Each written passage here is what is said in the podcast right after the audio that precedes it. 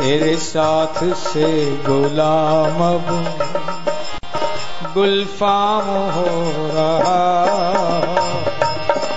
बात शब्दों की है। शब्द है गुलफाम हो रहा। है और कई लोग गाते हैं माला माल हो रहा है। पूज्य श्री महाराज जी बैठे मैं अपने आप को रिवीजन कर रहा हूँ।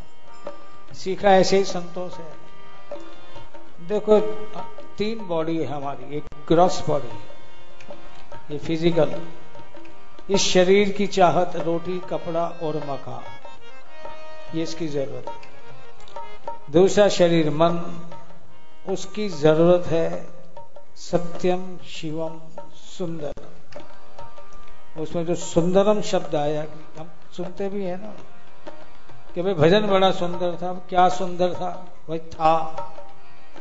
शब्द थे, भाव थे, स्वर थे, क्या था?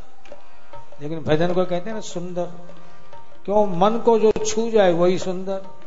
अब यह माला माल वाली बात करें तो इसका मतलब हमारा स्तर अभी ऊपर के शरीर पे ही है। स्तर मन तक नहीं पहुँचा।